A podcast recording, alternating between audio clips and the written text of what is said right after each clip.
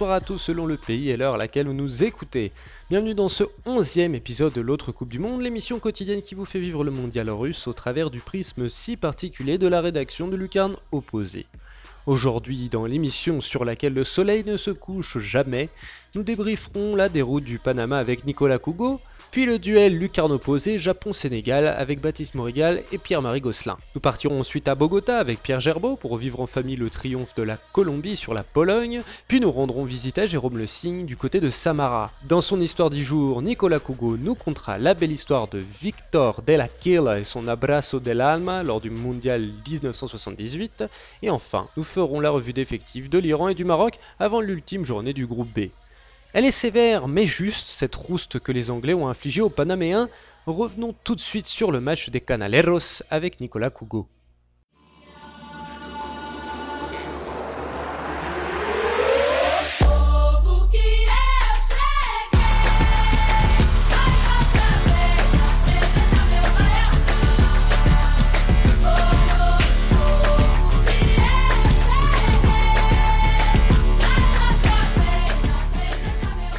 Bonjour Nico, comment ça va?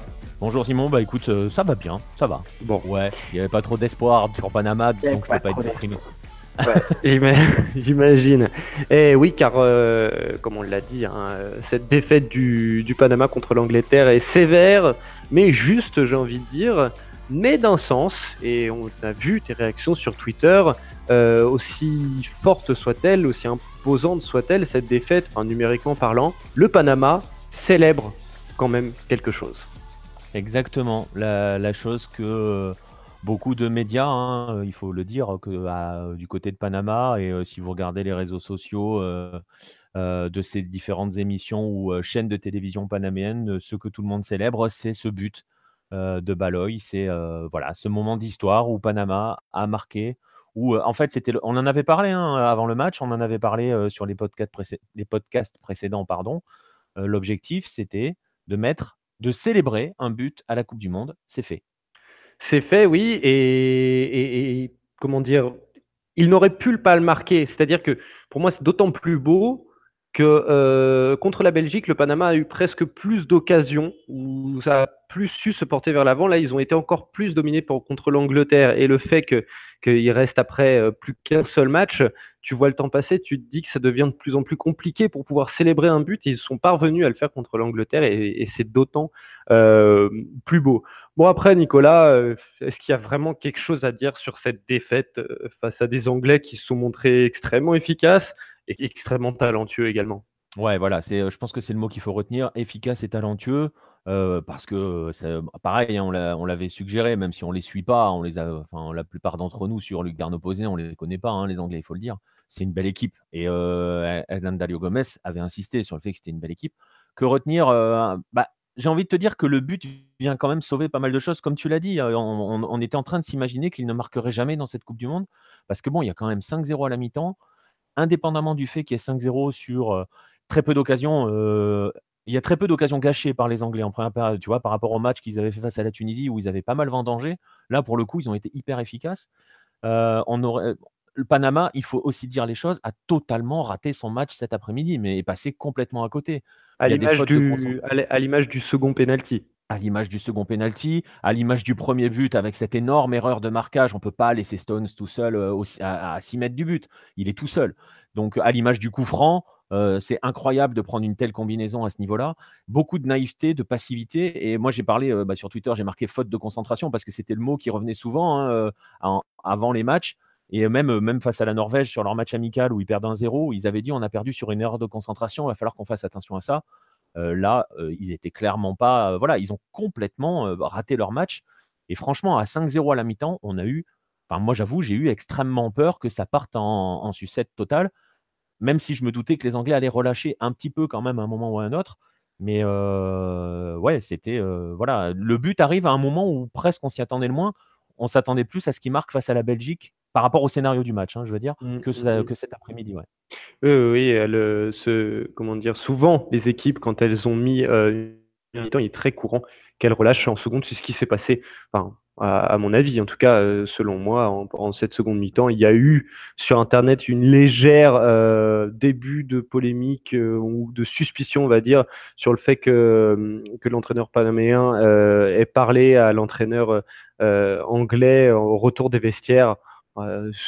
Supposément peut-être pour demander un peu de clémence, j'en doute fort. Mais c'est ce qu'il dit dans certains médias, mais bon après l'Angleterre, si elle a pour la différence de but, si l'Angleterre avait pu mettre plus de buts, je crois qu'elle l'aurait fait. Hein. Il, y a, une première place à jouer contre la Belgique ensuite. Mais on va revenir sur, euh, sur la presse un petit peu, puisqu'on l'a dit, euh, le Panama, on l'a vu dans les tribunes, ce but a été extrêmement célébré, il y avait une véritable joie. Comment on voit cette défaite, mais ce but du côté panaméen? Bah, le but est historique, tout simplement. Donc, on a beaucoup d'articles dans les presses, et pas forcément qu'à Panama, hein, toute l'Amérique centrale et toute la région, on va dire, tu vois, avec les, pays limitrophes, célèbrent le côté historique. Ça y est, Panama a marqué un but en phase finale d'une Coupe du Monde. Donc, ce but est important, ce but va rester, va rester dans l'histoire. On a vu aussi, par exemple, sur les réseaux sociaux, il suffit de voir la réaction du, compte, du compte Twitter de la sélection panaméenne qui euh, officielle qui clairement dit euh, en gros, enfin je traduis, je traduis pas tout à fait en respectant les termes, mais dans l'idée générale, c'est ok, on est en train de perdre, mais c'est pas grave, on a, on a marqué l'histoire, on a marqué notre premier but en Coupe du Monde. Donc le but est célébré. Bah, on, le verra à la fin du podcast hein, avec le, la VO de la semaine. il suffit d'écouter la réaction à la télé panaméenne et, voilà, ça fait, ça, ouais, ça fait la Coupe du Monde quoi. C'est voilà, c'est ça. C'est ça la Coupe du Monde. La Coupe du Monde est une fête euh, que tout le monde euh, doit pouvoir euh, vivre, y compris les plus petits, et n'en déplaise aux puristes fanatiques extrémistes de la tactique et du beau jeu. il faut aussi du Panama et qui, tu l'as dit sur Twitter, n'a absolument pas volé sa qualification. Voilà. N'est pas là par hasard. J'ai vu, j'ai vu un mot passer erreur de casting. Il n'y a pas d'erreur de casting en Coupe du Monde. Ouais, non, on l'a dit, on l'a dit, on l'a dit en, en, préparation d'avant-match de, ce, choc face à l'Angleterre. Euh, ils ont euh, volé la place de personne. Ils ont fait la course en tant que. Enfin, je ne vais pas dire ils ont fait la course en tête, mais ils ont fait la course en tant que qualifiés pendant la campagne de qualif. Et voilà, il faut juste pas oublier. Et comme le dit Hernan Dario Gomez, et ça a été encore ses mots en conférence de presse après le match, ils sont encore jeunes à ce niveau. Il faut qu'ils apprennent. Et à partir de là, ils vont pouvoir continuer à avancer. Mais c'est un passage obligatoire pour ces sélections-là. Et on ne peut que se féliciter de les voir à ce niveau-là. Exactement. Et il fallait le dire. Merci beaucoup Nicolas. On se retrouve, euh, on se retrouve euh, tout à l'heure pour ton histoire du jour. Exactement. C'était une rencontre entre représentants de la team Lucarne opposée. Ce Japon-Sénégal nous a offert un bien drôle de match. On commence par le débrief des Samouraïs Bleus avec Baptiste Morigal. Konnichiwa Baptiste, comment vas-tu? Salut Simon, ça va bien et toi? Ça va très bien. Alors on va débriefer ce Japon-Sénégal euh, qui s'est terminé sur un, score de parité 2 buts à 2. Un but, euh, un but, un match pardon, que tu as trouvé plutôt bizarre. Est-ce que tu peux nous expliquer pourquoi? Oui, euh, j'ai trouvé ça très bizarre parce que si on regarde bien l'ensemble du match, les deux équipes marquent pratiquement que sur les erreurs défensives de l'autre. Sais pas si tu avais noté ça, mais en fait, à chaque fois qu'il y a eu un but, c'est toujours suite à une erreur. Euh, les, deux buts japonais, sur le premier, c'est Kawashima qui se plante. Euh, sur le deuxième, euh, sur les deux buts du Sénégal, pardon. Sur le deuxième, la défense est en retard. Il y a Nagatomo qui est en retard sur le deuxième poteau. Bah, on ne sait pas ce qu'il est en train de faire. Et Shibazaki, il n'est bah, pas au marquage de Sabali sur la passe de Mané. Euh, donc ça fait deux erreurs de placement et ça fait but. Et les buts du Japon, bah, quand tu regardes le deuxième, c'est la sortie du gardien raté du Sénégal euh, qui permet de récupérer le, ballon et puis ensuite bah, Honda a pratiquement plus qu'à pousser au fond. Et sur le premier, si je dis pas de bêtises, il y a aussi des placements hasardeux de la, la défense, euh, de la défense sénégalaise et un manque d'agressivité. Donc, euh, ouais, j'ai trouvé ça assez bizarre, surtout qu'ils n'ont pas marqué forcément dans leur temps fort à chaque fois en plus. Alors, si le premier du Sénégal, si, parce que le Sénégal a fait un gros début de match, mais après, pour le reste, euh, pas vraiment. D'accord. Le Japon, toi, tu as trouvé que le Japon était légèrement supérieur à son adversaire. Au vu du scénario euh, du, match, est-ce que tu considères que le Japon a fait une bonne opération en, arrivant à accrocher finalement ce nul en étant mené par deux fois Ou est-ce que tu penses que le Japon fait une mauvaise opération du fait d'avoir légèrement dominé son, adversaire? Alors pour moi, c'est une bonne opération parce que tout simplement, le, le Japon a, quand même, a quand même affronté un Sénégal que j'ai pas trouvé vraiment bon, euh, qui a bien entamé le match, qui leur a mis un peu de pression, mais une fois qu'ils avaient marqué, ils se sont vite repliés. Ils ont eu beaucoup de mal à ressortir. En seconde période, ils ont eu aussi une toute petite période de domination, mais c'était assez. J'ai trouvé ça assez pauvre. Et le Japon avec le ballon, alors c'est une pas une catastrophe, mais c'est très très compliqué. Ça, ça a beaucoup de mal à faire des différences dès que une équipe est regroupée. Donc, en étant parti d'avoir pris un but très rapidement et d'être réussi à revenir et ensuite encore une fois revenir au score, je trouve que c'est une bonne opération parce que c'était pas un match facile. Je pense que c'était même, même si je pensais que c'était le match le plus abordable pour le Japon, euh, dans la configuration de la rencontre, comment ça s'est déroulé, ça sera peut-être sûrement le plus compliqué à négocier. Donc d'avoir fait un 2-2, c'est plutôt pas mal. Je suis assez content sur ça. Euh, donc euh, ouais, c'est une bonne opération. Et même pour le Sénégal, hein, c'est une bonne opération d'avoir fait un 2-2, euh, toujours pas de défaite. Donc maintenant, ils vont regarder tranquillement le prochain match, mais ouais, non, une bonne opération. Oui, alors on enregistre le Colombie-Pologne ne s'est pas encore joué. le Japon ira donc défier bah, ces, mêmes Polonais pour le, dernier match. Tu penses du coup en, confiance? Parce qu'ils ont montré du caractère quand même pour revenir de faux scores. Bah, ils ont, je pense qu'ils auront surtout le, oui, ils ont cette confiance ouais, de caractère, mais ils auront surtout le, une autre équipe en face. Je pense pas que la Pologne va rester regroupée derrière. Je pense que la Pologne va proposer beaucoup plus de jeux, donc le Japon pourra profiter des espaces qui seront laissés, alors que là, le Sénégal, c'était vraiment verrouillé. Hein. D'ailleurs, le Japon s'est montré à chaque fois dangereux en seconde période, euh, uniquement quand il y avait une petite erreur euh, sénégalaise et que ça pouvait très vite euh, partir en contre et envoyer dans les, passes là où il y avait bah, un joueur japonais et pas de sénégalais, alors que quand c'était de l'attaque placée, c'était plus dur. Et je pense que la Pologne sera moins regroupée dans, son camp comme l'a fait le Sénégal pendant une grande partie du match. Très bien, Baptiste. Bon, bah écoute, on se retrouve euh, tous les deux là, dans le courant de la semaine prochaine pour, même si c'est si presque cuit, pour euh, le brief euh, du match de la Corée du Sud contre, contre l'Allemagne. Mais c'est on jamais. Peut-être Ce n'est pas fini. Ils vont gagner. Ah, bon, très bien. Bon, bah, on se retrouve à cette occasion. Merci, Baptiste. Ciao. Ok, salut. Tournons-nous maintenant vers l'adversaire du pays du soleil levant, le lion rouge du Sénégal, dont on va analyser la partie avec Pierre-Marie Gosselin. Bonjour Pierre-Marie, comment vas-tu? Bonjour Simon, bah, ça va, ça va. Toujours, euh, toujours plutôt pas mal. Très bien, bon, on vient de voir euh, la partie japonaise de ce match avec Baptiste. Voyons maintenant la partie euh, sénégalaise. dans ce match où Personnellement, moi j'ai trouvé, somme toute, euh, chacun a eu euh, sa phase un petit peu, on s'est rendu coup pour coup, un peu comme des boxeurs. Toi, tu trouves que les Sénégalais ont quand même eu pas mal de chance euh, oui, effectivement. Puis, bon, pour ceux qui ont suivi le match comme moi sur sur Bein Sport, c'est vrai que le terme réussite est, revenu plusieurs fois aussi dans la bouche des commentateurs.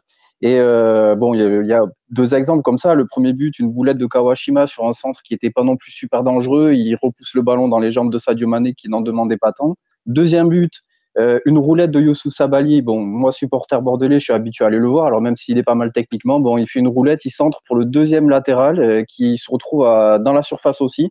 Donc euh, voilà, un but assez improbable de latéral à latéral. Sur, le premier match aussi, on avait des buts un petit peu chanceux. donc c'est vrai qu'on se retrouve avec un Sénégal qui affiche une certaine réussite depuis le début de la compétition. Et c'est peut-être pas anodin quand on sait que le Sénégal c'est le pays des marabouts pour dire le sport numéro un là-bas, c'est pas la, c'est pas le football, c'est la lutte sénégalaise et la lutte sénégalaise, ça fait énormément appel à, à tout ce côté mystique.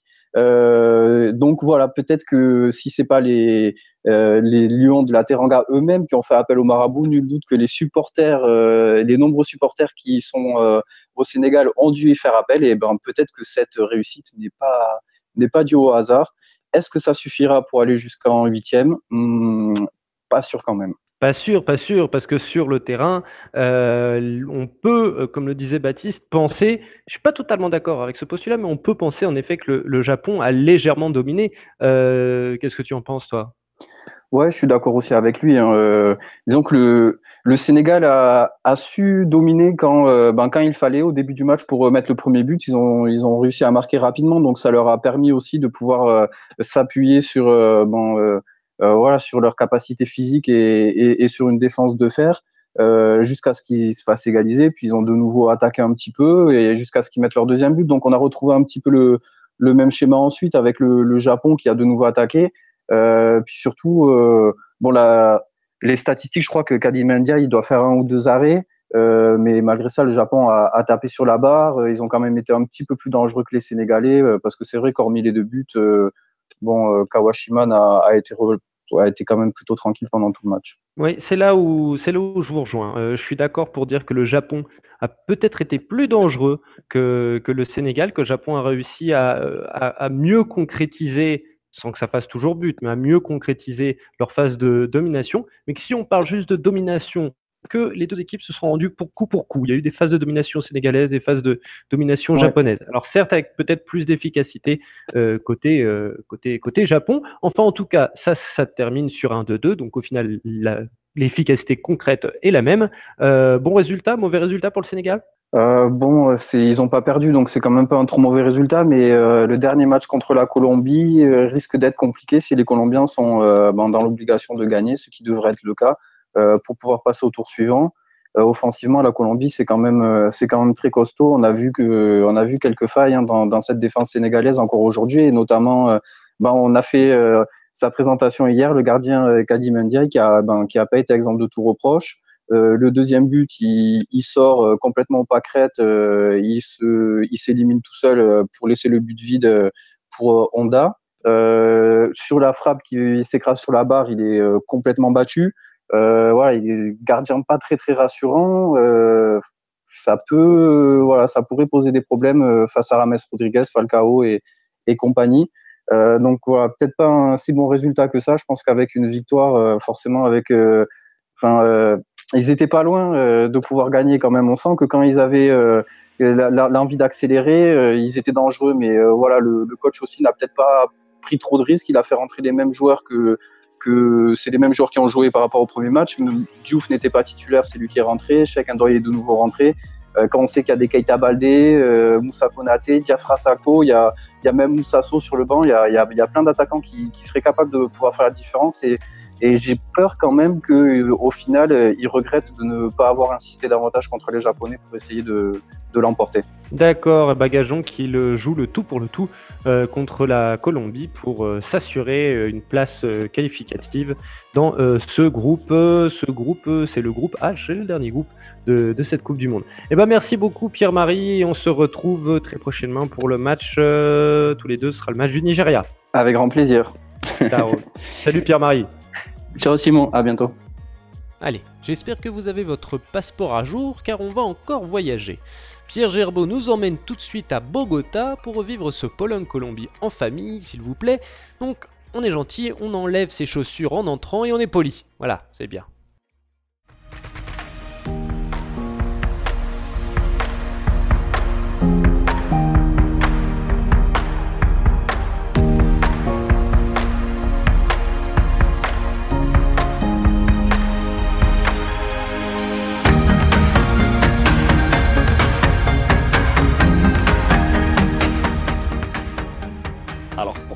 Lecteurs de Lucarne Opposé, pour tous les auditeurs de notre podcast, l'autre, l'autre Coupe du Monde depuis le, début, je vais vous faire vivre un inside euh, pour savoir à quoi ressemble un match, euh, un match de la Coupe du Monde euh, ici en Colombie. Alors pour ça, je vais vous emmener, bah, je vais faire comme, comme pour la plupart des Colombiens aujourd'hui. Donc il faut savoir que le match est à 13h un dimanche heure de, Bogota. Donc les gens vont vous regardez ça en famille, donc je vais vous emmener à l'intérieur de, ma famille et de ma belle famille en inside. Donc pour vous, pour vous situer, on est au sud de la ville, au sud de Bogota, dans l'arrondissement Kennedy. Alors petit point culture, euh, cet arrondissement s'appelle comme ça puisque le président américain assassiné est venu euh, est venu ici à Bogota faire une visite officielle. Donc après sa mort, les gens ont décidé de, de rebaptiser cet arrondissement l'arrondissement Kennedy. Et on est dans un quartier un peu populaire. Et inutile de vous dire que depuis euh, depuis ce matin, beaucoup de maillots jaunes, maillots rouges, bleus, blancs aux couleurs de la, de, de la sélection Cafetera dans les, dans les rues, sur les voitures. euh, pour, on a même croisé une voiture de police avec le drapeau euh, colombien accroché euh, au rétroviseur. C'était c'est un- un- assez, assez dingue. Donc, euh, donc euh, je vous donne rendez-vous euh, pour, pour vous faire vivre ce match euh, à l'intérieur de, de, de la famille. Allez, on te suit Pierre, et tout commence logiquement par l'hymne national. Gloria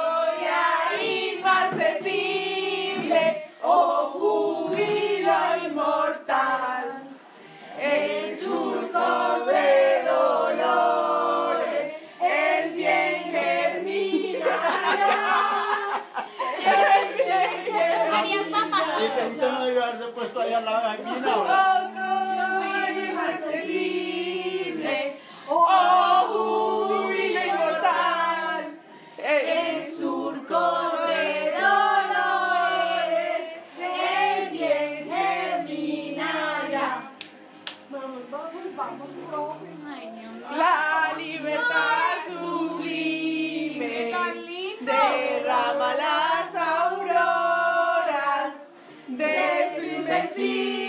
Luz. La humanidad entera que entre cadenas firme comprende las palabras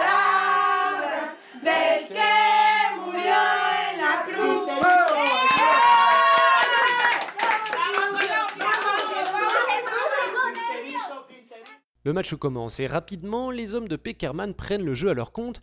À Bogota, on attend la récompense.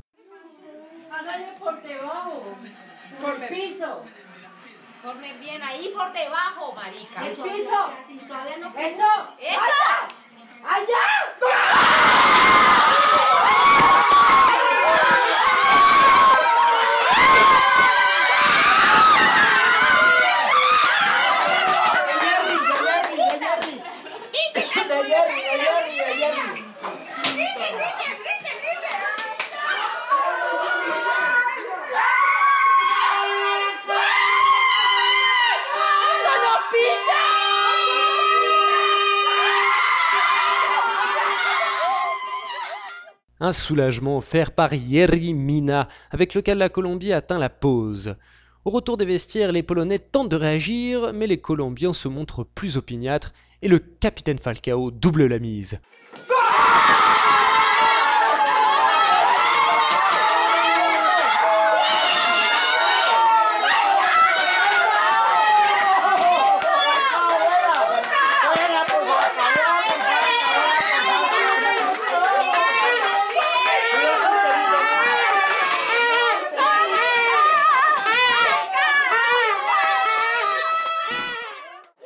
Un peu tendu hein, jusque-là et, le deuxième but de Falcao est venu, euh, est venu détendre vraiment tout le monde. Là, c'est vraiment le soulagement sur les, sur les visages.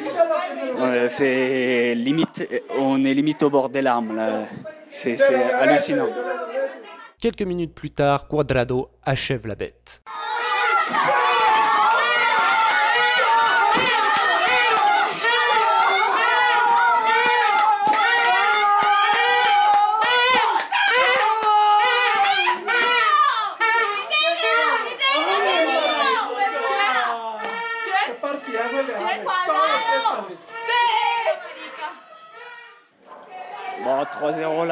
C'est terminé, c'est la folie. Euh, ici dans la, dans la maison, c'est vraiment la folie. Ça saute, ça crie, ça, ça, ça, ça klaxonne, ça joue de la trompette.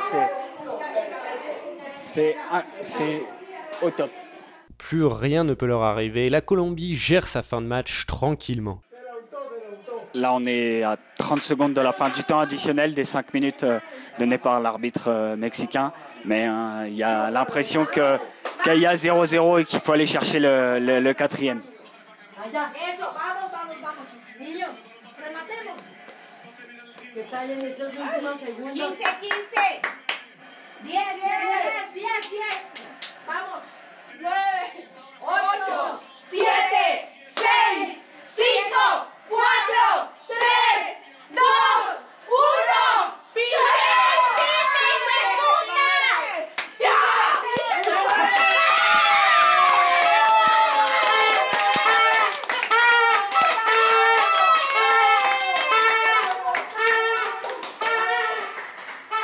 le côte d'Arbour, c'était pour la fin du temps additionnel. Hein. C'était pas pour, euh, c'était pas pour la bonne année. Donc là, on est juste euh, au moment du coup de sifflet final. Et comme vous pouvez l'entendre, euh, dans la rue, c'est assez calme. Et pour la simple et bonne raison que, fait, on est juste à côté d'une église et que et qu'il y a un enterrement en même temps. Donc les gens très respectueux et ne sortent pas célébrer. Mais euh, au loin, on entend un petit euh, un petit con- concert de klaxons et et, des cris. Donc euh, je pense que dans les quartiers les, quartiers voisins, ça doit ça doit bien fêter la, victoire. Donc il est 15h08 euh, ici à Bogota. Le match vient de terminer hein, il y a même pas 10 minutes. Et un peu à l'image des Espagnols, euh, on mange tard ici. Et donc euh, bah, pas question de partir et de rentrer chacun chez soi. Euh, Partage du déjeuner tous ensemble. Et là pour le coup on va, on va bien refaire le match. Merci beaucoup Pierre pour cet inside. Alors, on vous souhaite à toi et toute ta famille, ta belle famille, on vous souhaite un bon appétit. Filons maintenant sur les rives de la Volga où Jérôme flâne tranquillement en attendant la petite finale du groupe A entre l'Uruguay et la Russie. Bonjour Jérôme, comment vas-tu? Très bien, et toi, Simon? Écoute, ça va, ça va, ça va très bien. Et également, il est, on a un gros décalage horaire tous les deux. Toi, tu es, tu as déjà passé l'heure de l'apéro depuis longtemps. Oui, tout à fait. Exactement, c'est bien ce qui m'avait semblé. Alors, comment est l'ambiance à Samara aujourd'hui? Donc voilà, hein, maintenant tu es à Samara sur les bords de la Volga, au sud de sud-est de, de la Russie. Euh, comment est l'ambiance à Samara à l'heure où l'Uruguay, ton Uruguay, va rencontrer l'hôte de cette Coupe du Monde, la Russie, pour un match petite finale pour la tête du groupe Ben oui, en effet, une très bonne ambiance. Écoute, jusqu'à présent, pour revenir de la FanFest euh, il n'y a pas très longtemps, il y a une très bonne ambiance avec les Russes qui sont toujours aussi accueillants. Et écoute, euh, tout se passe bien. On prépare pour un match un petit peu différent par rapport aux deux précédents, puisqu'il y avait des d'autres supporters un petit peu comme nous, entre guillemets, sur les, sur les précédents matchs. Là, c'est vraiment avec l'hôte euh, accueillant. Mais écoute, tout se passe vraiment pour le mieux, donc euh, bah, on espère que tout, sera, tout se passera bien. Demain, pour en effet, ce qui est une petite finale, même s'il y aura une petite finale, en sous-entendrait qu'il y a un perdant euh, possible, alors que là, bon, de toute façon, entre l'Espagne et le Portugal, a priori, sur les adversaires possibles, il n'y a pas vraiment trop d'enjeux non plus. Euh, Donc voilà, l'objectif, c'est de, de faire un bon match et puis de, de, de sortir la tête haute du groupe, surtout. Je vois que monsieur euh, vend déjà la peau de l'Iran avant de l'avoir euh, tué. Euh, mais pour parler un petit peu plus des hôtes de la Russie, est-ce que, est-ce que ça se taquine un petit peu? Non, très peu. Non, non, c'est vraiment très sympa. Ils sont très contents d'accueillir euh, pour le coup des, des, des- des supporters étrangers parce que jusqu'à présent, on a eu cette chance, euh, je pense, hein, à titre personnel, d'être dans des villes euh, qui étaient autres que Saint-Pétersbourg et Moscou, c'est-à-dire euh, Yekaterinbourg, Rostov et Samara. C'est toutes des villes qui ont très peu l'habitude d'accueillir des, des touristes étrangers, disons, d'avoir cet afflux massif comme la Coupe du Monde peut l'apporter. Et dans toutes ces villes, jusqu'à présent, on a été très bien accueillis avec beaucoup de, de, curiosité de la part des gens. Donc, euh, écoute, c'est plutôt sympathique. Et là, ça aurait pu peut-être être différent par rapport au fait qu'on affronte la Russie, mais ça reste toujours le cas. Très bien. Bon, parlons un petit peu plus de la Céleste. Euh, tu l'as dit, c'est une petite finale où il n'y a pas forcément de gagnant ou de perdant parce que même si moi je ne vends pas la peau de l'Iran avant de l'avoir tué, il est fort probable que, quoi qu'il arrive, le, le- le- l'adversaire de huitième de finale soit un gros morceau. Euh, comment Oscar El Maestro Tabarez prépare euh, euh, ce, dernier match de poule? Est-ce qu'il va y avoir des changements? Est-ce qu'on garde euh, la même équipe? Alors, il l'aborde en lui donnant beaucoup d'importance. hein. Tout d'abord, c'est ce qu'il a dit dans sa conférence de presse aujourd'hui, que c'était un match extrêmement important parce que lui, il veut gagner entre guillemets tous les matchs, garder cet esprit-là. Cela dit, dans le 11, il y aura quelques changements, dont certains qui sont forcés, puisque Jiménez, défenseur central, euh, a une petite déchirure musculaire, donc euh, sera absent euh, à minima pour ce match-là. Il sera remplacé par Sébastien Coates. Et a priori aussi un changement tactique, malgré tout, puisque le maestro partirait sur une défense où il mettrait plus. Alors, c'était tout le débat ce matin dans la presse en Uruguay, c'est savoir s'il partait sur un 3-5-2 ou sur un 5-3-2, puisqu'il y aura trois défenseurs centraux de métier, euh, Coates et, et Godin. Il va repartir donc avec sur le côté gauche Laxalt et sur le côté droit Nandes pour faire euh, tous les couloirs. Euh, et au milieu, bah, le plus traditionnel euh, Betancourt et Vecino, et avec Torreira qui fera son entrée en vrai milieu défensif, en vrai chien de garde, disons, à l'ancienne, pour courir et parcourir plus de terrain. Ce serait un changement tactique. Alors le maestro a expliqué dans sa conférence de presse que c'était pas forcément, il fallait pas forcément se coller au schéma euh, 3-5-2 et 5-3-2 par rapport à ça. Que pour lui c'était juste des changements d'habitude, que ça pouvait très bien coulisser et passer dans un 4-4-2 avec l'Axal qui reviendrait latéral comme il avait pu le faire lors de la China Cup côté gauche et dans ce cas-là la- Caceres jouerait côté droit et ça ferait juste une défense à plat à 4. Mais ça fait quand même des petits changements à venir pour demain, dont deux là au niveau du 11 de départ pour le coup et, et- et un petit changement tactique à suivre. Peut-être parce qu'il s'attend à ce qu'il y ait une Russie plus joueuse que les deux adversaires précédents aussi. D'accord, très bien, Jérôme. Bah écoute, euh, on se retrouve demain après ce match pour, euh, bah, pour le débriefer ce match et puis aussi pour, euh, pour discuter de comment euh, a été vécu ce match avec euh, les petits sons que tu nous enverras euh, comme d'habitude. Ça roule? Il n'y a pas de problème, bonne soirée. Alors maintenant, on s'assied auprès de la cheminée et on ouvre grand ses esgourdes pour écouter la jolie histoire du jour de père Nicolas Cougo, El Abrazo del Alma.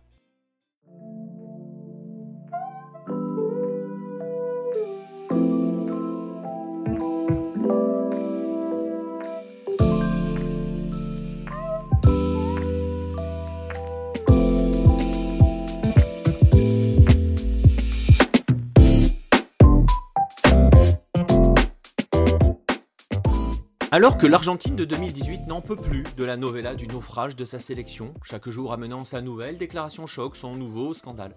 Ce lundi, elle va se faire encore plus mal puisqu'elle va célébrer le 40e anniversaire de sa première Coupe du Monde, la si controversée compétition qu'elle a organisée en 1978, la seule à ce jour. L'Argentine avait longtemps espéré se voir offrir une organisation d'une Coupe du Monde. Dès les années 30, on se souvient en effet qu'elle avait boudé par exemple les Coupes du Monde de 1938, puisqu'elle pensait alors l'organiser, et on se souvient aussi qu'elle avait été battue dans l'organisation de celle-ci par le Chili en 1962. 1978 et cette organisation, c'était donc l'heure idéale pour en profiter, enfin pensait-on. Parce qu'évidemment, vous le savez tous, cette Coupe du Monde de 1978 s'est déroulée dans un contexte politique des plus lourds, l'Argentine ayant basculé sous la dictature de Videla depuis deux ans. Deux années de persécution, deux années d'une violence assez inouïe qui ont ainsi totalement étouffé la joie d'un pays qui attendait la Coupe du Monde pour célébrer son football, célébrer le football. Alors évidemment, la dictature s'est posé de nombreuses questions quant à l'organisation de cette euh, compétition. Nous en avons parlé dans un article sur Lucarne Opposé à travers les propos de Ricardo Gota, auteur de Fuimos Campeones, et qui nous disait alors que cette question s'était posée dès le départ, hein, dès le coup d'État, mais qu'au final, l'Argentine avait choisi de continuer à organiser sa Coupe du Monde. Alors vous imaginez bien évidemment que la pression sur les hommes du gauchiste Menotti était immense puisqu'il fallait pour eux gagner et ramener la joie au sein du peuple, ramener un peu, offrir une pastille, un instant de joie au peuple qui souffrait, même si on se doutait évidemment que Videla et sa clique allaient chercher à en tirer profit. Nombreuses ont été les choses écrites sur cette Coupe du Monde, et notamment autour de ce fameux match face au Pérou, ce match qui ouvre les portes de la finale à l'Argentine. Et d'ailleurs, si vous souhaitez en savoir plus, et surtout savoir comment cette année 78 a été vécue côté péruvien, je vous invite à vous procurer le magazine de Lucarne Opposé, le numéro 3, qui est dédié à la Coupe du Monde. Au-delà de cela, ce qui est intéressant, ce sont non seulement les grandes histoires hein, qui ont entouré cette compétition, mais aussi les petits détails cachés que même la dictature n'a pas vu ni n'a su gérer et qui sont ainsi restés comme des symboles de la résistance. Le premier est bien évidemment cette peinture noire sur la base des poteaux, un brassard noir porté par les montants et peint par Ezequiel Valentini, qui voulait alors rappeler que tout le monde en Argentine comptait dans sa famille soit un disparu, soit quelqu'un qui avait été torturé par le régime. Mais il y a aussi ces images, comme cette photo, cette photo de la finale, une image perdue au moment des célébrations, celle de Victor Delaquilla. Alors vous ne connaissez sans doute pas Victor, c'est normal, ce n'est pas un joueur, ce n'est pas un membre du staff de l'Argentine. Victor, c'est un supporter de Boca depuis toujours. Il aime le foot depuis toujours et le foot est très rapidement devenu sa thérapie suite à un drame qui l'a frappé à l'âge de 12 ans, un poteau électrique et une électrocution qui lui ont coûté ses deux bras. Alors Victor est toujours à la Bombonera, toujours proche de ses joueurs, de ses ses favoris, et il n'hésite pas à profiter de ses relations pour souvent pénétrer sur la pelouse à l'issue de matchs victorieux de son Boca préféré. Mais ce 25 juin, il n'est pas à la Bombonera, il est au Monumental, dans l'antre du rival éternel, et c'est ici que Victor va avoir ce moment de folie, celui d'entrer sur le terrain au coup de sifflet final. Il échappe alors à la police qui n'a pas le droit de le suivre sur le terrain et décide d'aller étreindre son joueur, son joueur de Boca, Alberto Tarantini. Sauf que il va s'apercevoir que Tarantini s'est rapproché d'un coéquipier, lui aussi à genoux, le gardien Ubaldo Fillol, le gardien de River. Victor arrête alors son geste, mais fige une image pour l'éternité, celle d'un homme, supporter de Boca, les manches du pull vides de tout bras, qui semble étreindre de manière invisible deux symboles de clubs rivaux, aujourd'hui frères, le tout au moment où l'Argentine vit dans les ténèbres. Cette image porte un nom, El Abrazo del Alma, l'étreinte de l'âme, et représente une Argentine qui n'aspirait qu'à une chose, retrouver la joie, une joie que 40 ans après, elle espère encore et toujours retrouver. Dernier tour de piste pour la phase de poule donc. Jetons un œil sur le groupe B, où l'Iran s'avance vers un match qui pourrait bien devenir historique pour lui contre le Portugal, et où le Maroc tentera un barou d'honneur face à l'Espagne pour confirmer tout le bien qu'on pense de lui.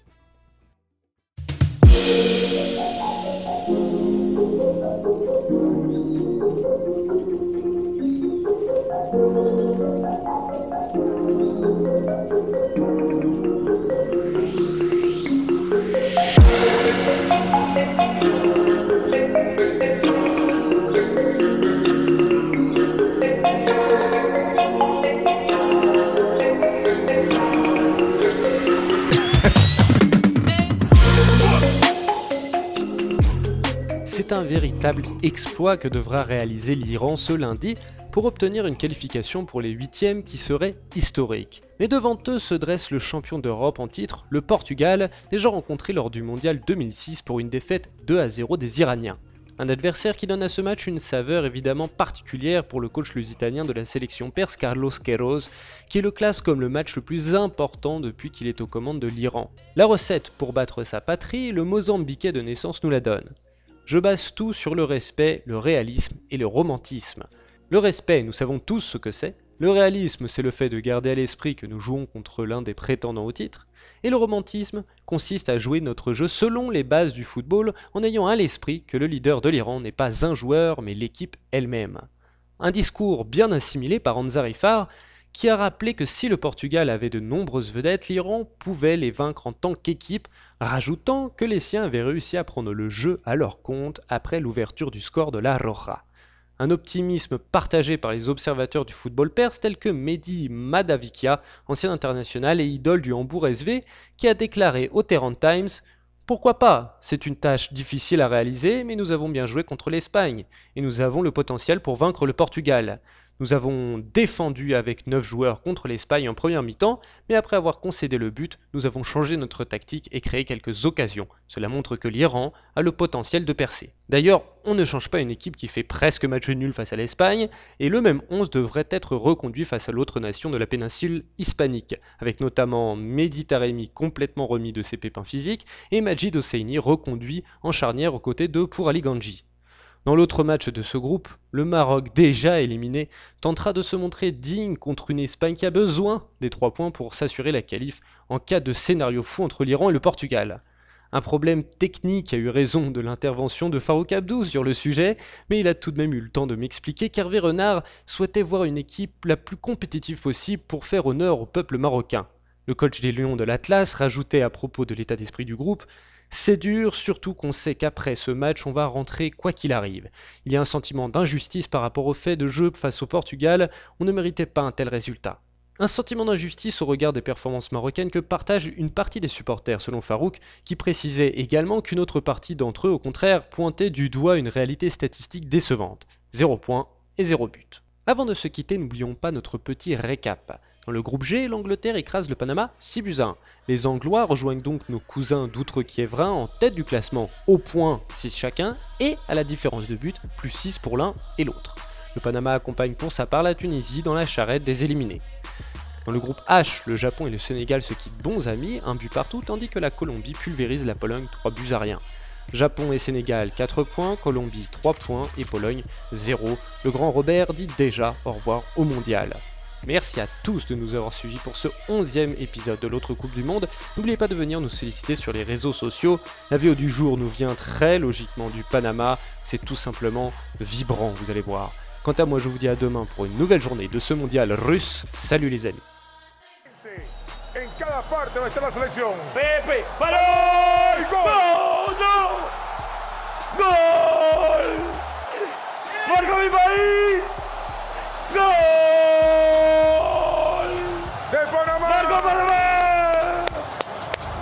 Marco Felipe.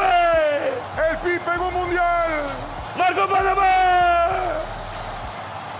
Marcaba el primero. El Marco primer- Panamá. El primer gol. Hay gol. El primero, señores. El gol de Panamá, el primero. Marco Felipe. ¡Qué gol! Pepe, Felipe. Felipe, golazo. Felipe, Felipe. Felipe Baloy. Al fondo. El primero. El de la historia. El capitán. Fue Baloy. Me quedo. Fue Baloy.